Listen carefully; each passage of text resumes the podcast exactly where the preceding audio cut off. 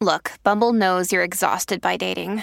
All the must not take yourself too seriously and 6 1 since that matters. And what do I even say other than hey?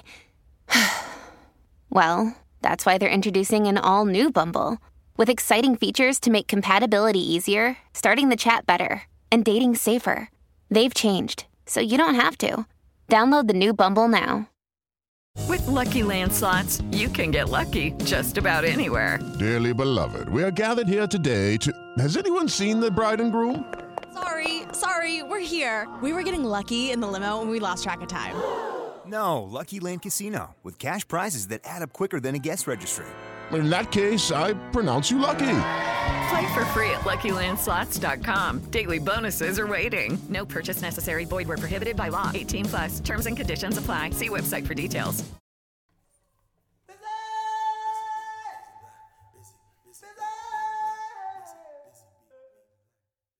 What I know to be true of a God of my understanding is learned through a practice of spirituality that connects me to the human and more than human world around me. I feel God most especially in poetry, in the warm embrace of someone I love, and in the resilience of the natural world. I know God intimately as the guiding energies of my ancestors and the mechanic wonder of my body. I don't need my relationship to God mediated, not by text nor by man. This doesn't mean that I'm not also unlearning the more harmful elements of my rearing in the church, that I'm not still hurt by the ways I internalized Leviticus, or by the shame and fear I felt attempting to pray the gay away. But my break away from the institution of the church has helped me tend those dogmatic wounds, as I understand, perhaps more than ever, that God is a companion to me as I am, not a patriarchal overseer demanding I adhere to rigid norms. You can imagine my delight reading Father Jarel Robinson Brown's book, Black Gay British Christian Queer The Church and the Famine of Grace. In it, Jarel takes the church and its leadership to task for its exclusion of queer black bodies, citing the historical and ongoing ecclesial terrorism of the Christian community through its speech and its silence. Far from justifying queer black bodies of faith as worthy of communion, Jarel argues that Christianity, as it's ministered and practiced now, evidences a famine of grace, a wayward deviation from the inclusive ministry of Jesus. In our conversation today, Jarel gives an honest appraisal of the doctrine of forgiveness and shares how his theology has been transformed in relationship with those he ministers to. He also diagnoses the disembodiment of our faith as a symptom of the church's body phobia Jarel says that the separation of faith and prayer from sex and pleasure prevents us from knowing and enjoying God as fully as God wants us to. And as the church continues to rattle through an identity crisis, Jarel also shares with us his vision for what Christianity becomes at the end of the world as we know it. I'm Josh Rivers, and I'm busy being black with Father Jarel Robinson Brown.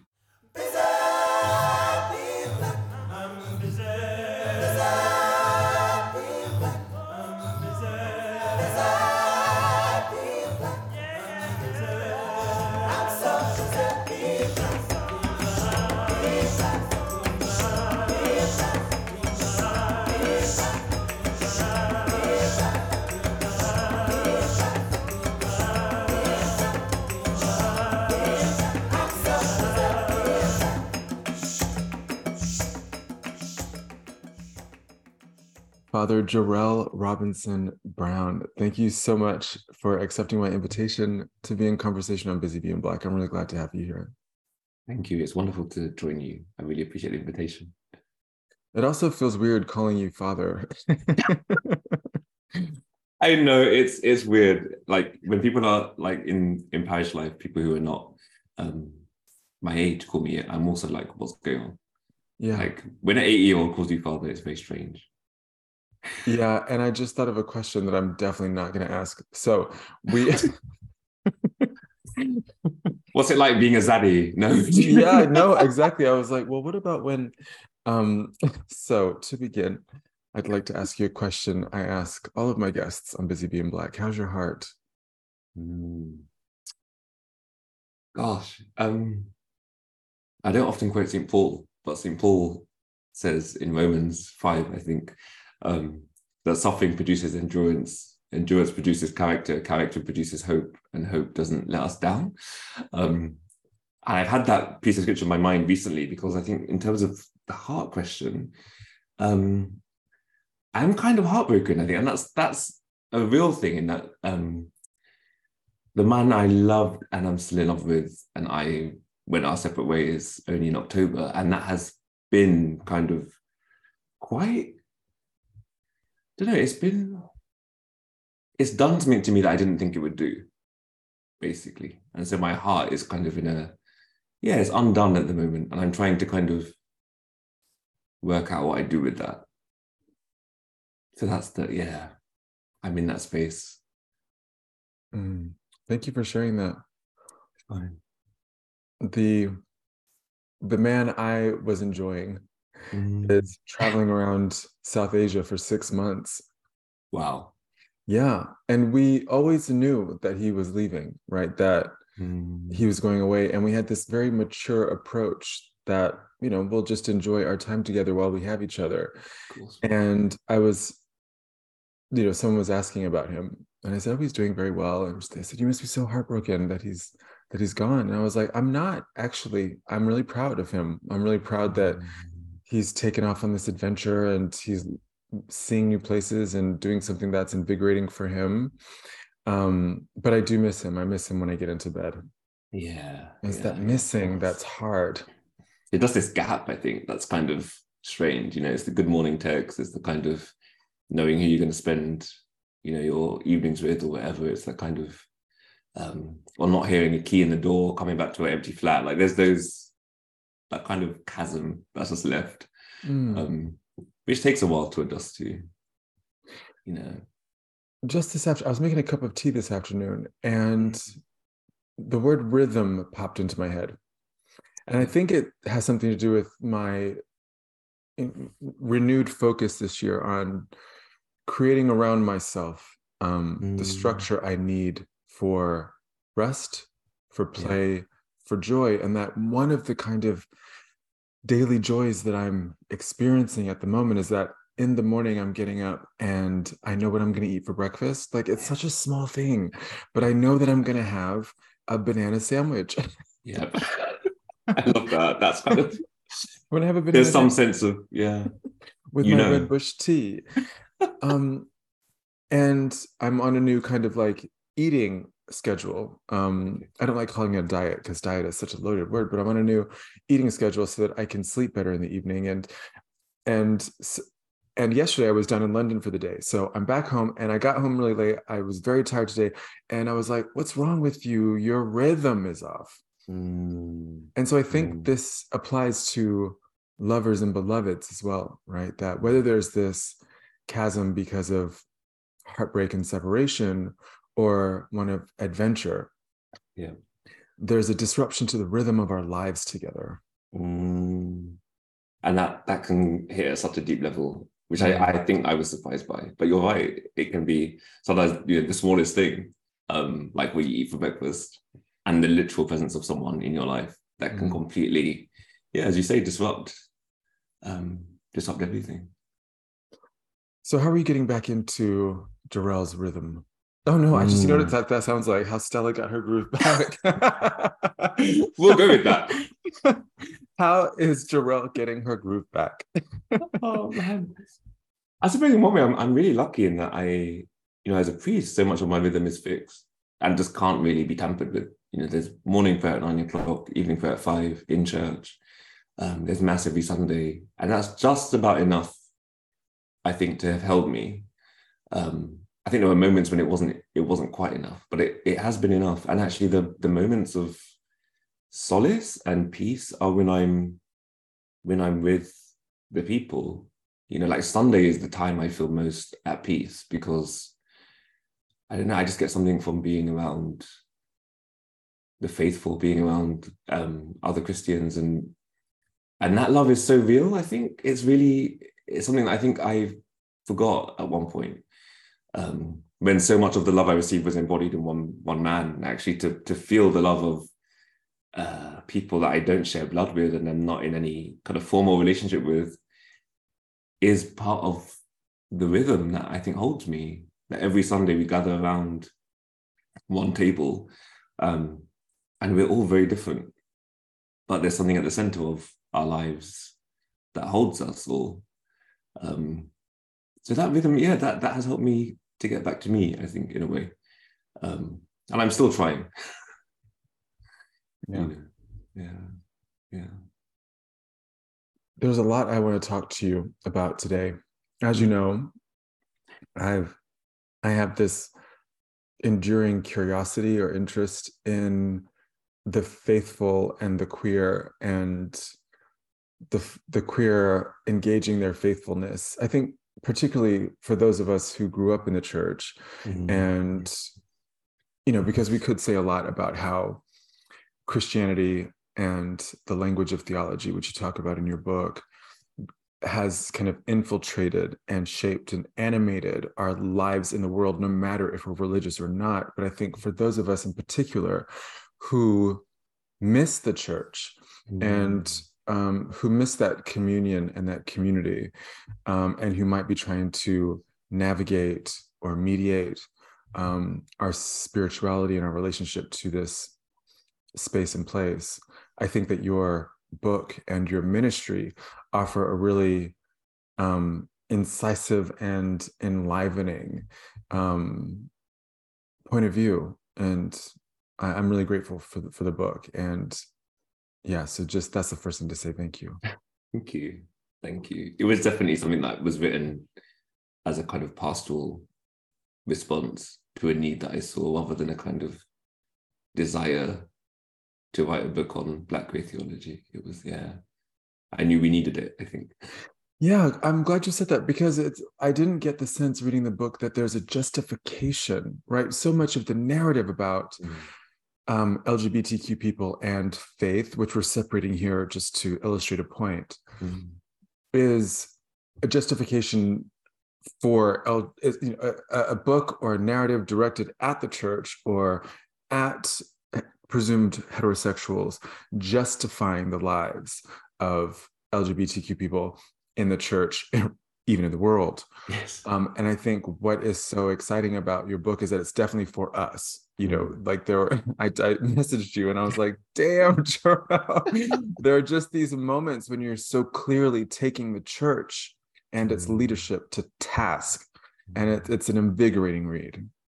Thank you. Thank you. No, I, I definitely felt, you know, we, we don't need to justify ourselves. and actually, people have written so many books trying to do that, and we still get the same hate and exclusion and violence that we've always faced. One of the big criticisms of my book by other people is that I don't talk about sin in the book. Um, and you know, there's a portion where I, do, I say to people that you know I'm not going to deal with any of the biblical texts. If you want that, here's a book you can read written by someone else. Um, because I just don't think that kind of work is helpful. We've done it once, you know. So to do it in every text, and the reason I don't talk about sin is because we're so used to hearing about it. Actually, it's it's old. what we Yeah. don't hear about is is other things. Um, and I thought I'm, people can pick up any other book and find stuff about sin and um, LGBT plus lives. And that this book is not going to do that. No, and I think a focus on sin um, obscures what the real issue is, which is the practice of spirituality. It's the practice of Christianity um, and the teaching of it, right? Um, Mm, so mm. the, the sin is effectively immaterial if you're not going to abide by them all equally in any way. Indeed. Yeah. We know. Completely. um, and so I love that. But before we jump into um, this conversation about the body and desire and Black queer people and our faiths, um, take me back to a young Jarel. What were you like as a child? Gosh.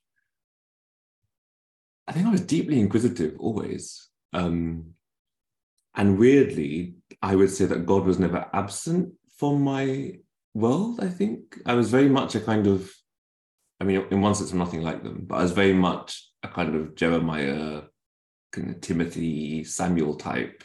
All these um, these children, young people in the Bible, who just seem to kind of be in some kind of interaction with God, and it does seem normal, not seem strange. Um, like I just, I never, I can't remember a time when God was not kind of obviously part of my life or part of my experience. Um, and I think that had to do with the context I grew up in. So I wasn't raised by either of my parents. Um, by the time I was born, my father wasn't on the scene. Um, my mother suffers with schizoaffective disorder and bipolar disorder. Um, and literally just the other day, I found out from her. Um, I'm smiling because I, I don't know why she didn't tell me earlier. Um, that when she was pregnant with me, she was actually under a section in the mental health ward. And she kept telling the uh, nurses that she was pregnant and they wouldn't listen to her. Now, we know what Black women go through in the healthcare system um, generally, but she said she had to literally escape from the ward once when like visitors had come in to like run through the door, take herself to the maternity uh, ward and get a scan. And then she took it back to the mental health ward where she was sectioned and showed them because they, they were giving her medication that she shouldn't have been taking as a pregnant woman. And so, yeah, so, so this was kind of something that I didn't know anything about. Um, but that also was quite interesting to me that the context in which I kind of started out, if you like, was one where I was already quite vulnerable because my mom was vulnerable. Um, so I was raised by both my my by my grandparents, basically, my nana and my granddad, who were from Jamaica, Windrush generation, um, folk who came over to the UK. And my nan worshipped in the Methodist church every Sunday. And they were both Christian, but they experienced so much racism in the Methodist church that my granddad, uh, ironically, worshipped in the same building, but with the Black Pentecostal church, who worshipped in the evening um, or in the afternoon in the same building. So they worshipped separately because of racism. So Nan was like able to stick it out basically and refused to not worship in the church that she felt was hers. Um, Granddad couldn't stick it out. He worshipped with the Church of God of Prophecy. Um, but it meant I grew up in a very Christian environment and I was never forced to go to church, but it was it was just what we did. Hmm. Um, and so my earliest memories are, are of being in church and, and going to church with my nan and um, you know setting up the communion table and that really was a part of my formation, I think, as a person, and my moral compass was shaped by her massively. There's that rhythm again. Yeah, exactly. Mm. And I and so my earliest, you know, who was Joel as a kid, I was someone who was completely entranced by faith. Definitely. And so, what drew you to ministry then? What was the moment where you, you were, you thought to yourself, yeah, I'm going to do this? Mm. Really early. I would say from like the age of five. Really? I wanted, yeah, really, really early. Um, which to me seems crazy, but it's definitely, yeah, for me, it was really young. Um, and I kind of thought I would grow up and kind of come to my senses and then eventually do something else. Um, but I think what happened was, you know, life as a kid was quite traumatic and unstable. Um, and the one thing I do remember as a family, the one place support came from was from our clergy. You know, I remember Reverend Lucille Kay, I remember Reverend Dorothy Lloyd Williams, um, I remember Reverend Kip Bennett, all of whom they just seemed to constantly be around. Um, and the one thing I knew as a kid was that they loved us. And these were all white folk, right? But I just I I never doubted for one moment that they were there for us and that their love was genuine. And I knew that they were people who were leading the church. And therefore I think there was something early on in me that thought, I want to be that kind of person in other people's lives. Um, because I saw the value of priesthood in them. I saw the value of ministry. Um, and people who were on one level, you know, complete strangers in one sense, but in other senses, part of the family, and who saw us at our worst and at our best and shared in all the kind of ups and downs that we went through as a family. Um, but we're also deeply practical people, you know. Um, Mm. And I think they also shaped how I understood priesthood and how I still see it, which is that you are you are first and foremost a servant of God to God's people. Um, and if you can't do that stuff, you probably shouldn't be in it. you know? I guess that's where power and domination come into the conversation as well. I'm thinking now of, of Bell Hooks and her revelation, if you will, that the parent-child relationship is one of domination and power, right? That kids are Mhm. robbed of their agency and their autonomy, and they're treated as if they're property. Um, yeah, I don't know why I thought of that, but that, that like I thought of it because it's a similar structure, right? That Absolutely. we kind of um yeah try to hold on to those who are quote unquote beneath us or under our care um Mm, and kind of immobilize them completely. Yeah. And I think in terms of priesthood, you you either serve people in a way which enables them to become their true selves or not. And I think that that power thing, power and influence, um, as opposed to vulnerability and humility, right, is is always something any leader needs to hold in a particular kind of tension. when did you start realizing that you are queer Much later. Much, Okay. much later. Yeah. I I didn't know until I was about 15. and so did that experience that kind of awakening within you challenge your faith or challenge your experience of your relationship with god It did, I think, very briefly, but very intensely. I do remember I had a best friend in school um, who was, in many ways, kind of opposite to me. He was Muslim um, from Lebanon, um, very, you know, if you want to talk about toxic masculinity, he kind of embodied it. And I was not that kind of kid. Um, and we were just really close friends. But I do remember the day when I felt very conscious that what I felt for him was not friendship. And I was like, oh shit, what do I do? Like, you're another guy.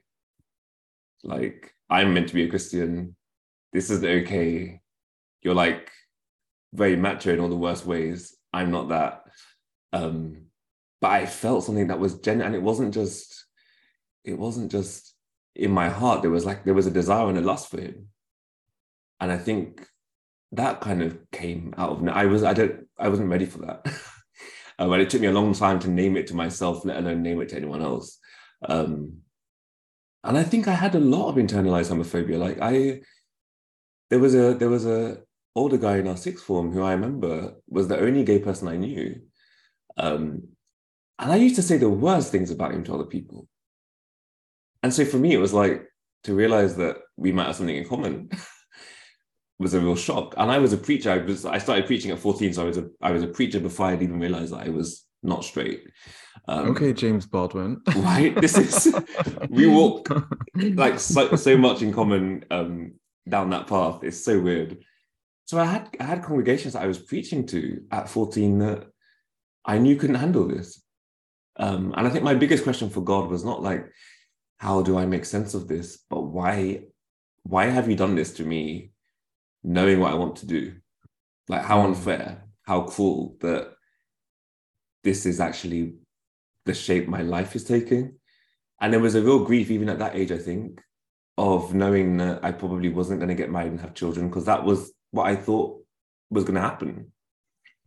Um, so there was a sadness, yeah, and a real, a real wrestling with God. I think, not so much over who I was, but the why.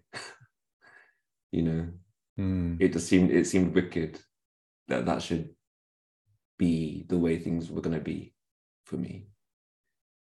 Yeah, I remember I I don't want to say his name because I don't know where he is or what he's doing, but um the the my first boyfriend, I rem- one one of the things that stands out about that is I remember it just feeling so utterly natural that there wasn't there wasn't a question that we were necessarily wrong or doing i mean we knew that we were doing something we were supposed to be doing because we snuck around but that when we were together it just felt like totally natural but that that what that that natural feeling was challenged or i i myself challenged it because of what i was learning um in the church as part of a religious family even though i should say that none of my family expressed homophobic sentiments. But you know you're kind of in an environment of of cultural Mhm. and you know uh, theological homophobia and so i really resonated with something that um, you wrote in Futch Press, which I'm going to read at length because it makes sense altogether.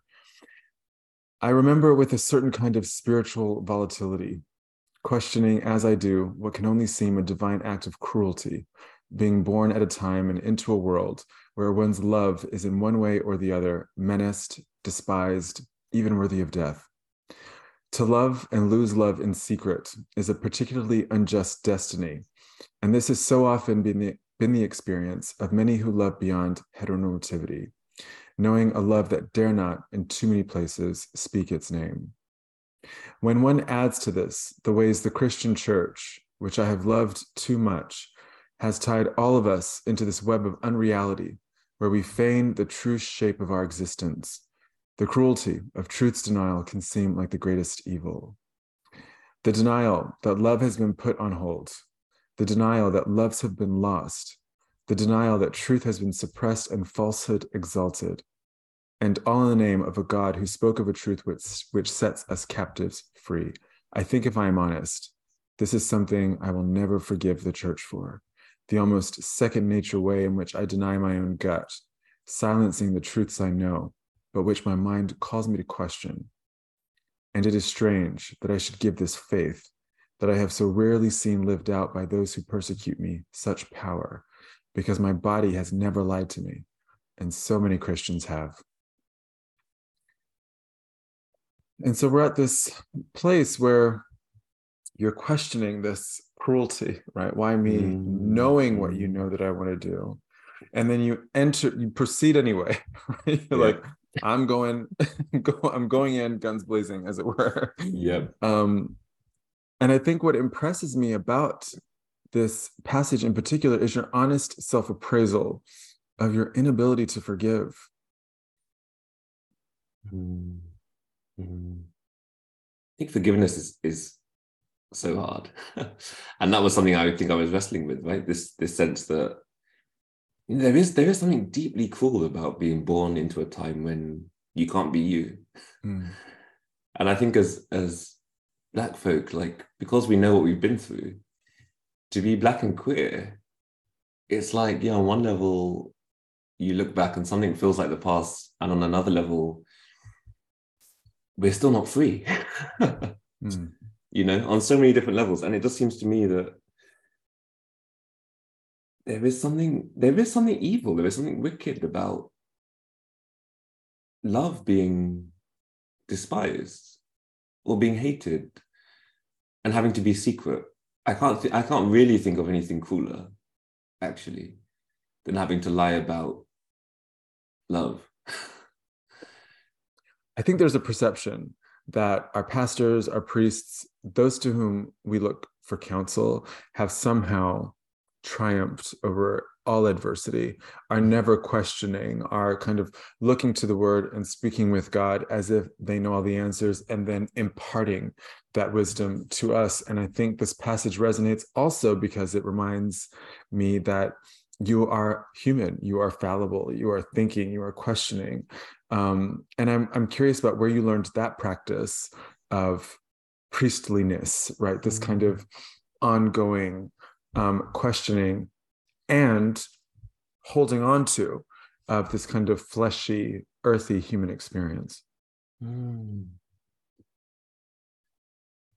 Might sound like a really pious response, but I think it's I think it's honest. I think it's true. Um,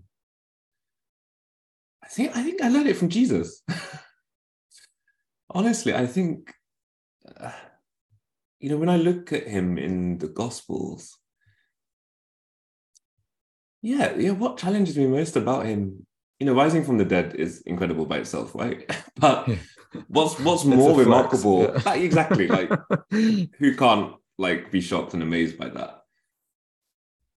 But I've always said to people, I'm I find Christmas more important than Easter. And one of the reasons is because at Christmas, what we're faced with is a God who decides to become a vulnerable, tiny, homeless refugee child born into a dysfunctional family. That's know? one way of saying it. Yeah. yeah, he, he's got he's got parents whose story doesn't add up. They have to flee for safety you know, as Cornel West would put it, you know, Jesus is born between urine and feces like the rest of us, right? Mm. And what I see as that child grows up is someone who who embraces all of that, who doesn't who doesn't run away from what it means to be human. And I think I find that deeply inspiring. And I think I've seen it in Jesus, but then the, the other person I've seen it in is my grandmother. You know, she she modeled in her life um, an honesty that made other people uncomfortable, not in not in a sense of like truth telling, but honesty about her own wounds, her own flaws, her own struggles with God, her own trauma. Um, and yet she was also the strongest person I know and knew. I think that that for me is that's where it comes from. I think that my nan pushed me to be real and to be honest. I think, and if anyone has formed me for priesthood most more than all the years I spent in seminary, it was her. Um, because honesty to self for her was was the most important thing. Everyone is talking about magnesium. It's all you hear about. But why? What do we know about magnesium? Well, magnesium is the number one mineral that 75% of Americans are deficient in. If you are a woman over 35, magnesium will help you rediscover balance, energy, and vitality. Magnesium supports more than 300 enzymatic reactions in your body, including those involved in hormonal balance. From functional medicine doctors to mental well being and female hormone experts, we all know that magnesium is the one mineral to improve all aspects of well being and health. But which one? Magnesium Breakthrough from Bioptimizers, the trusted choice recommended by leading experts with seven best absorbed forms of magnesium to ensure your body receives the support it needs for overall well-being. Go to bioptimizers.com slash balance today and use code BALANCE10 for 10% off. Support your journey to wellness at B-I-O-P-T-I-M-I-Z-E-R-S dot com forward slash balance. Magnesium Breakthrough from Bioptimizers, your foundation to optimal health and vitality. Busy Being Black returns in just a moment.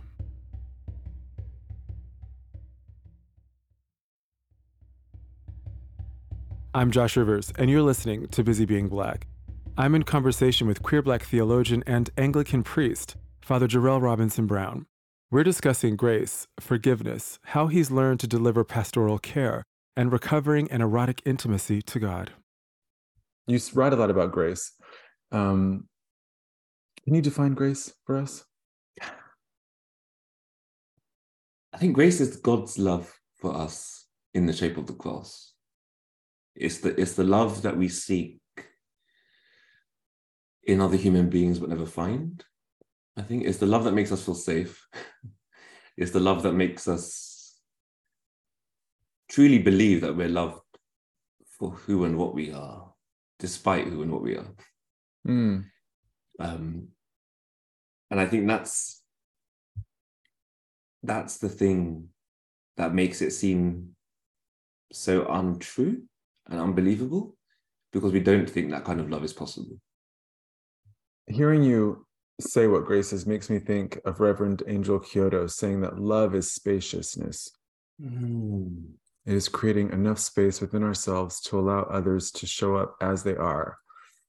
And that doesn't mean that we don't have hopes that things are changed or shifted, but that to come from a place of love is to be an acceptance of what is, even in the face of moving it towards something that is more whole, more just, more spacious for all of us.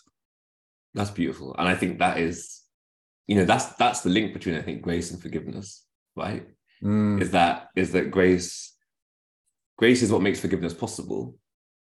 Because if I know that I am loved completely, then my love for other people kind of automatically becomes more capacious, right? If I know that I am loved without any terms and conditions, without any small print, by the one that created me, then I, I can love other people with a depth and and radical edge that seems almost uh, almost crazy to some people. you know, it seems too it seems too inclusive. Um, and that's the love that we see in Jesus as well. It was a love that people questioned all the time because they were like, how, how can you love these people? How can you be friends with sex workers and tax collectors and outcasts? And how can you do things like heal on the Sabbath and do all this kind of stuff? How can you touch the dead? But because he knew who he was and whose he was, which is what love gives you, then there's nothing to fear. I love that he knew who he was and whose he was. Hello. I don't like to call it an inability to forgive. That doesn't seem fair. That doesn't seem like a fair appraisal of what's happening. So I'm going to say a withholding of forgiveness. Mm. Do you think that the withholding of forgiveness in the context of grace and love can point to some sort of elemental wrong? Mm. Like, is it an act of defiance? Is it an act after your grandmother of Mm. being honest? I would say so. I think I think forgiveness, you know, I think people have to be honest that in some circumstances forgiveness is not always possible. And people love to say, you know, the things that Jesus said. This is this is where me and me and Jesus would have to sit down and have a long conversation because I don't think forgiveness is is that easy. I think it's really tough. And I and I wonder I remember preaching on this once and saying maybe forgiveness is like a gift of the spirit or a fruit of the spirit that some people have and some just don't because there are contexts in which people talk about having forgiven and I don't believe them because it you know I can think of big cases in our in our world where people have experienced tragedy someone has done something very violent to a son or to to someone and you know at the press conference the next day the bereaved person is saying you know I forgive and I hear it, and I'm like, yeah, maybe that's easy to say Yeah. now, but let's wait because I'm not sure. I'm not sure it's that simple. No, there's something human about us that that you know. Again, to go back to the honesty thing, you know, there are times when I I genuinely want people who have made me to suffer to experience some of the pain that I felt. That's what that's that's real. That's you human. know, yeah. Well, this is a challenge to kind of like the linear progression, right? Because forgiveness, I think, is taught to us as the final stage, Mhm. the final necessary stage. You are going to forgive. I, I was talking about this with Nikane. Nikane said that um, in South Africa, Black people were told, you have forgiven. And there was no conversation about crazy what forgiveness might look like, what they would need for that. Um, and so I love that there's that we can, that we have a priest in front of us telling us that forgiveness might not always be possible. And it can be used as a weapon, right? I, I as a priest, I as a religious leader, have to be really careful. I think preaching about forgiveness because what does it always? What does it look like? you know, I have I have a congregation on Sundays of all kinds of people whose lives I know in part, but not in whole, and I I would be very scared to think that you know maybe I would preach on forgiveness as it as a kind of mandate and some people could be beaten by their spouses or have genuine abuses that, that they're experiencing, or even something less than that, something at work, perhaps where there does need to be a whistleblower, right? And I'm speaking about forgiveness as though it means just turning the other way and turning an eye, you know, a, sh- a shut eye to everything else that's wrong. So we, we need to be careful about it because it, it can be spiritually abusive. It's quite dangerous, forgiveness. Mm. Yes, I feel so affirmed. Yeah, yeah, well, well, maybe that is then the function of grace, right? Yeah. Because perhaps in those instances where forgiveness just is not possible right now, I don't have to forgive, but I can extend grace. I'm not going to wish you mm. harm. I I don't want your family to suffer. I don't want all of that, but I just don't want you. What did Tupac say? I want everybody to eat, just not at my table. right. So Yes. maybe that's grace. maybe oh, that's grace too. So we've been speaking about forgiveness, grace, your lifelong relationship and conversation with God. I think one of the things that stands out to me is your really unapologetic approach to the connection between the divine and your human erotic experience or your desire. Mm. And at the top of the show, you know, you were talking about heartbreak, and I thought there will be many people who haven't heard um, their pastor talk about heartbreak, nevertheless desire.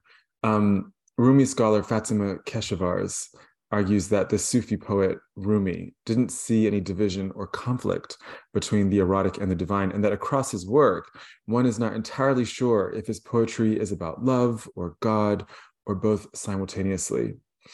And I've learned through Rumi's poetry, but also through your explication of uh, Rotimi Fani-Kayode, that our connection to each other and to the divine is a profoundly erotic experience. Um, one of one of my favorite Rumi poems is like this, which is kind of I think exemplary of this erotic divine connection. Um, he writes, when someone asks you, "How did Jesus raise the dead?" Kiss me on the lips. Say like this. And so I want to talk to you about desire, and I want to start by asking about the kind of disembodiment of our connection to God and so, what have you learned about how we recover an erotic and embodied intimacy with God? I think I've learned that it's hard. it's really hard because we're, we're undoing, well, at least in the Christian context, 2,000 years of body phobia in the church. Um, you know, the, the body has been seen as something to be dominated and controlled and um, kind of it's been demonized, right? Flesh has been demonized in Christianity for such a long time. And that's hard because it shaped so much of our theology. And it's kind of no wonder we've ended up where we have in relation to race and gender and sexuality and disability. Like it's it was the obvious outcome, really, of a of a faith that hasn't done well seeing the body as a site of holiness, um, as, as a site of the divine. I think it, it's hard, is the first thing I would say. Um, but it's also really weird in Christianity that we've got this problem because, you know, we, we use body language all the time in the church. You know, the church is the body of Christ. Every Sunday, we break bread and drink wine, which, you know, in our Catholic context, we believe to be the body and the blood of Jesus, you know, actually changed. Um, you know, we, we have at the center of our faith, you know, a half naked man on the cross. Right. So so there's the sense in which Christianity tr- tries to evade the body and its desire to me is is really bizarre. And I think I often think of what Toni Morrison said in one of her essays where she said, My single gravest responsibility is not to lie. And one of the things I found is that often the church is the place in which we lie about what it means to be in our bodies. And that for me is a massive problem for a faith which has a body at its center. Um, you know, the body of God in Jesus is at the center of Christianity. Um, and yet, we know that we have people in churches who surely must wonder, you know, if sex is so bad, why does it feel so good? And the church has been trying to convince people of its of its wrongness and its its sinfulness for centuries. But bodies don't or lie. its singular utility. Exactly. Yeah. Absolutely. Um, and and we know that that's counter to what our bodies feel. Um, so i think there's something there about you know trying to undo such a long history but also having the courage to name what all of us in our bodies know about the divine and our own experience of flesh with flesh and having the courage to name that. Um, i think often that comes at great cost and for some people is impossible.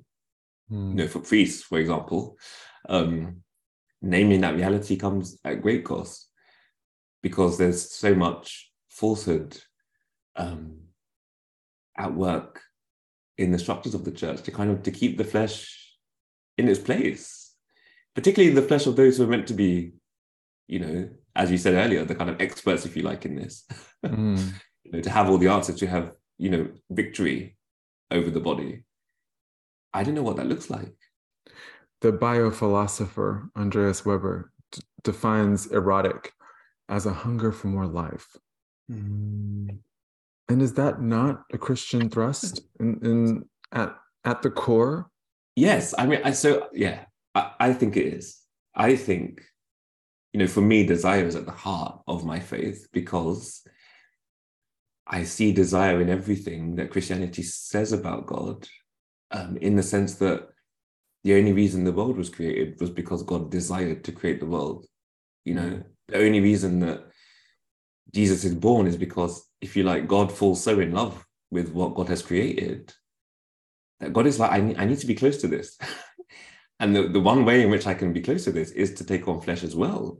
Mm. Um, and interestingly, the, the, the words of the Last Supper um, in Greek, what the words that Jesus uses are with, with longing desire, I desire to share this meal with you.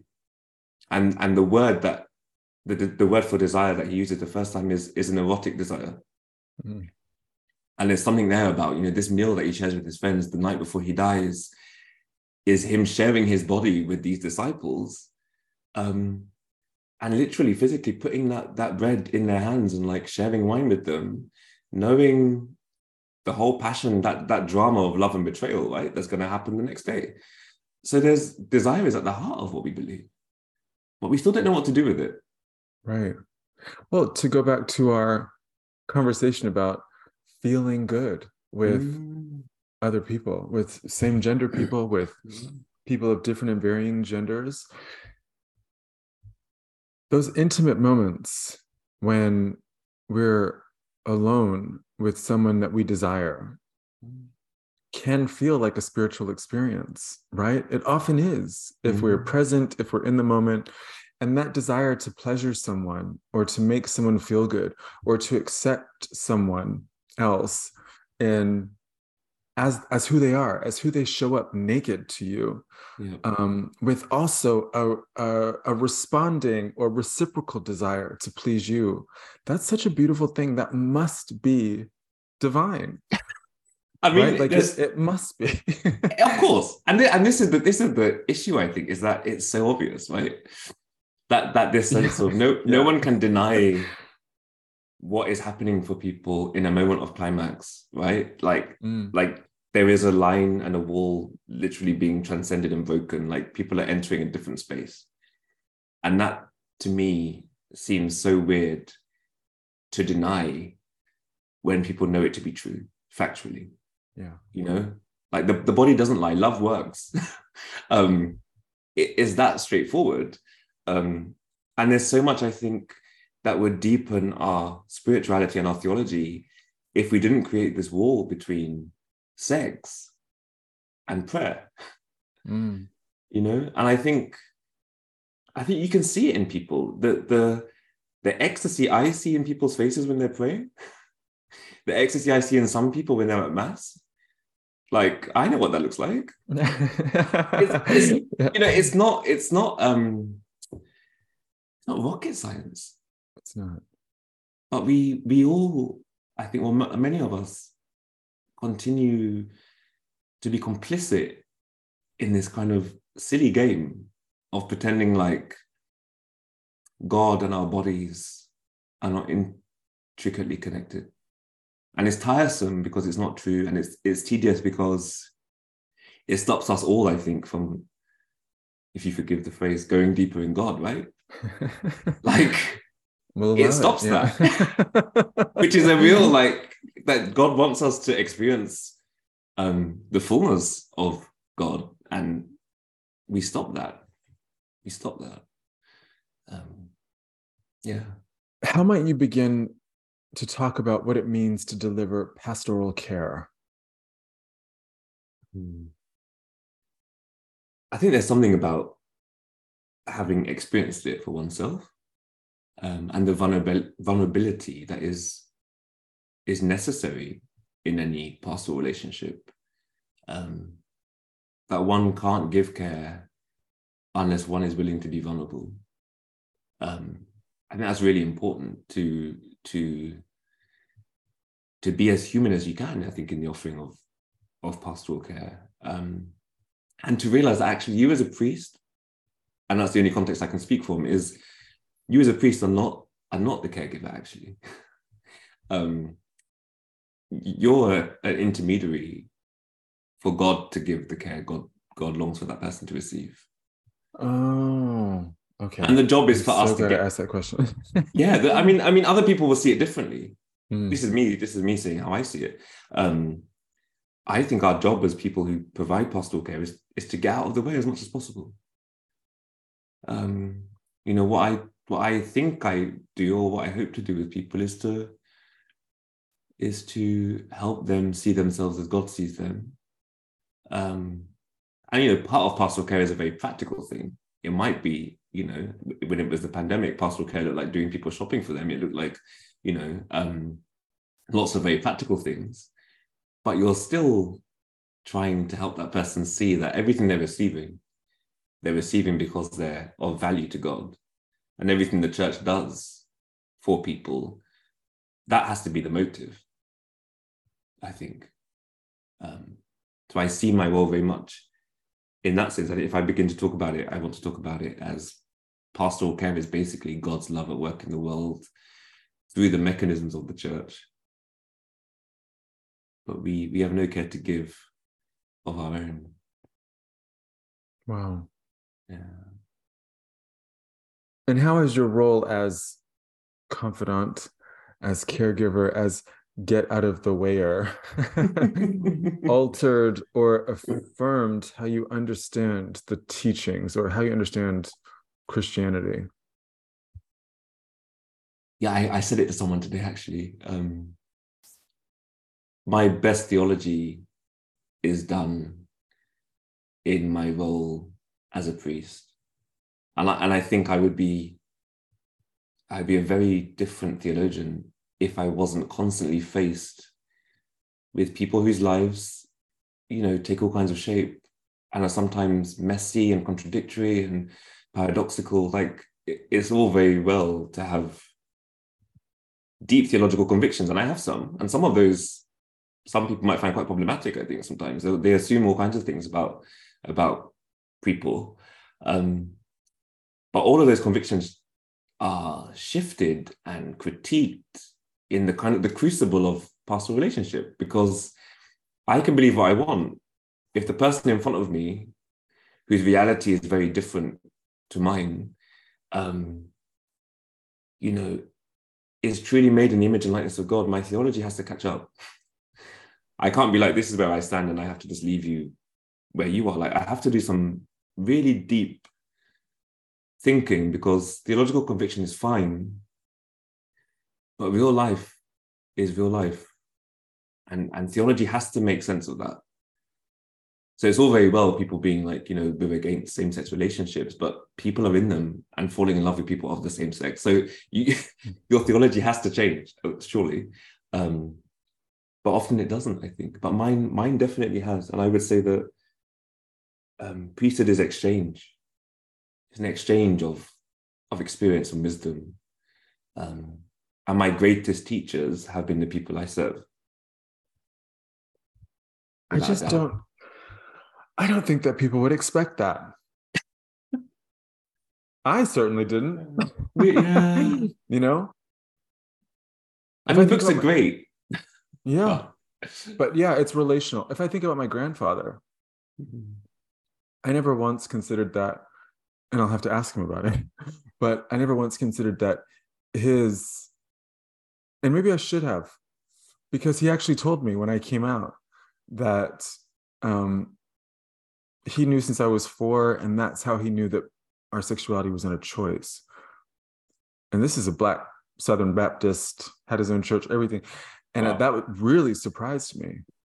But I didn't see that as as as you've explained it, right? As his theology, um, being relational, adaptable, basically his his relationship to you taught him something that a seminary wouldn't have. Yeah, he updated his theological software. Basically, yeah. um, I watched a really interesting conversation with Sophie Strand and Bayo Akomolafe, both of whom were working in this kind of poetic, ecological, mythological um, space. And I recommend listeners and you to dive into their work fully. Mm. Um, this conversation was about you know, uh, reclaiming or re-earthing Jesus um, via Sophie's work. And the various ways Christianity has shapeshifted and morphed um, since its inception. And one of the things that stood out to me in that conversation was Sophie Strand saying that um, in the beginning, the practice of Judaism, um, the practices were actually mostly not written. And she says, quote, the written text was seen as being a sacred object, but it was untrustworthy if you couldn't extrapolate on it and change it in conversation with other people. She goes on to assess that, quote, we've lost that collaborative adaptability of scripture, end quote. And so it feels to me that pastoral care, as you describe it, has that potential, right, to be collaborative and adaptable and more responsive to, or it, pastoral care might then allow the church if it's done properly to be more responsive to the time to be more problem solvers than problem creators. Absolutely. And and yeah completely. And one of the biggest losses that i think we have in christianity is not valuing our jewish tradition enough because because what that means you know the jewish tradition have always had um you know rabbis who have debated scripture together and often the biblical text would have different rabbis um, thoughts on the passage all around it. And christianity essentially lost that. And now we come to a place where you know we think there's only one understanding of scripture. And and what that rabbinical material kind of showed was that the interpretation of scripture was something you did together. It was a collegial thing. It was a corporate thing. It wasn't something that you do alone in your study. Um, and Christianity, we, we held on to it for about the first 200 years, and then it just went completely. And I think that is something that is a huge loss to us. We, we've lost many things by not valuing our Jewish heritage, but that, that for me is, I think, the biggest because of the damage it's doing to us now, where we think that we all on our own are the sole interpreters of scripture, and I don't need to be in dialogue with anyone to get the truth. I don't even need to be in dialogue with God to get the truth. Mm. I can just pick up this book and use it as a weapon because, you know, I know what it means. yeah. And even then, you might not. Absolutely. like you almost certainly won't. Clearly. completely, completely. Um, we're almost out of time. Oh. It, towards the end of my conversations on the show, as you know, I and I think I'm moving away from this question, what do you hope for? I don't know why, but no question can last forever, except for maybe how's your heart? But because it's such a great question. But um, I'm looking at new ways of reframing that question. And so let's use our imaginations. I know that you're a reader of liberation and a practitioner of liberation theology, and that it informs um, your work and your practice, that you're also a reader and engager of um, queer theory and queer theology. And so, with that in mind, let's imagine that liberation theology gets us where we need to go, and that Christianity is utilized to awaken its followers to what Junot Diaz calls, quote, the cannibal horrors of our time. Let's imagine that instead of Christianity as a weapon against the vulnerable, it becomes the empowering and actionable faith of the oppressed. Let's imagine Christianity plays its part in dismantling oppressive and violent structures, including the church as we know it, and helps fashion a world worthy of us all. Let's imagine we live in the futures many of us are working towards, futures where we are living in divine relationship to each other and the more than human world around us. Father, what becomes the function of Christianity at the end of the world as we know it? Hmm. That's a biggie. I suppose what you describe is the kingdom of God. it's, it's God's dream for creation. And so the, the role of Christianity, I think, some people won't like me saying this, but I think the role of Christianity is to die. the role of Christianity is to lay down its life. Um, because if that kind of world was to really exist, then Christianity at its best has fulfilled its purpose.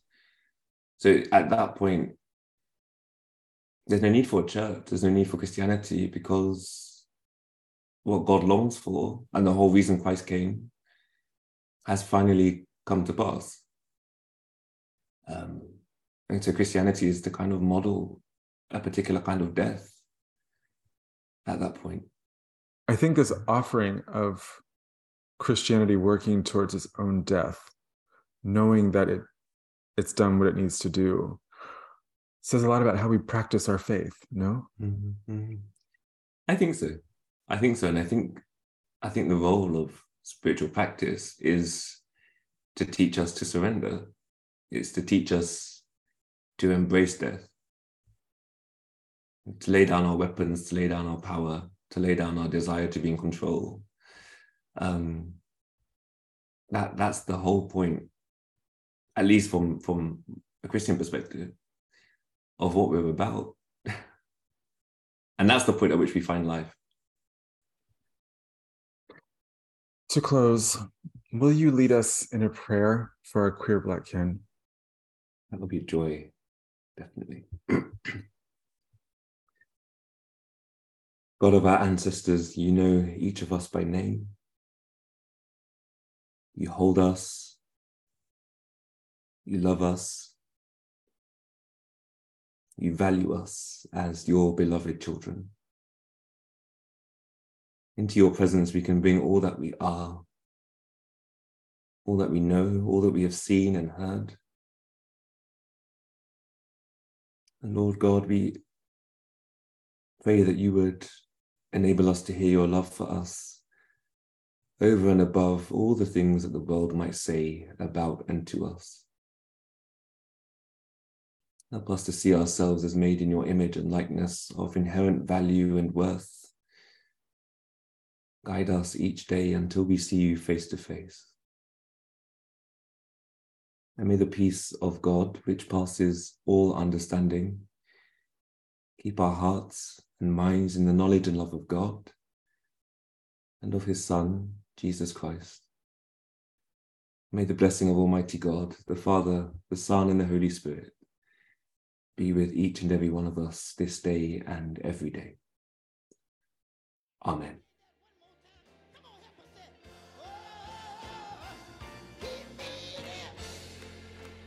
Father Jarel Robinson Brown is the assistant curate at St. Botolph without Aldgate and Holy Trinity Minories in the Diocese of London. He is also a visiting scholar at Sarum College Salisbury and co chair of the LGBTQ Christian charity One Body, One Faith which works for the full inclusion of LGBTQ people in the church. His books and publications are available at jarelrobinsonbrown.com.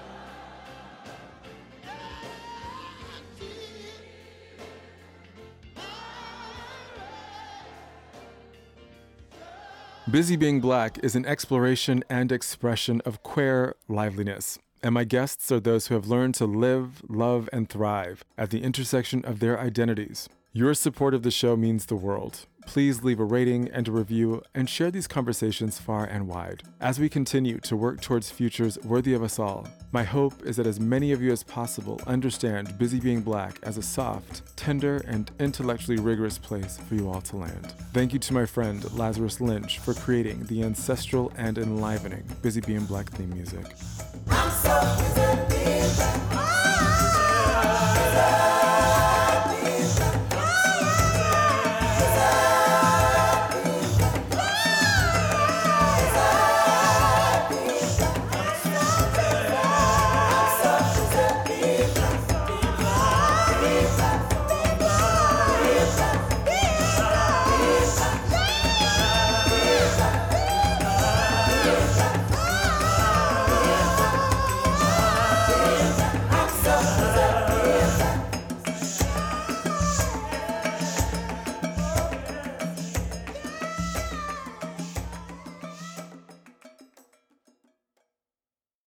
Guys, it is Ryan. I'm not sure if you know this about me, but I'm a bit of a fun fanatic when I can. I like to work, but I like fun too. It's a thing. And now the truth is out there. I can tell you about my favorite place to have fun Chumba Casino. They have hundreds of social casino style games to choose from, with new games released each week. You can play for free anytime, anywhere and each day brings a new chance to collect daily bonuses. So join me in the fun. Sign up now at ChumbaCasino.com. No purchase necessary. VGW. Void were prohibited by law. See terms and conditions. 18 plus.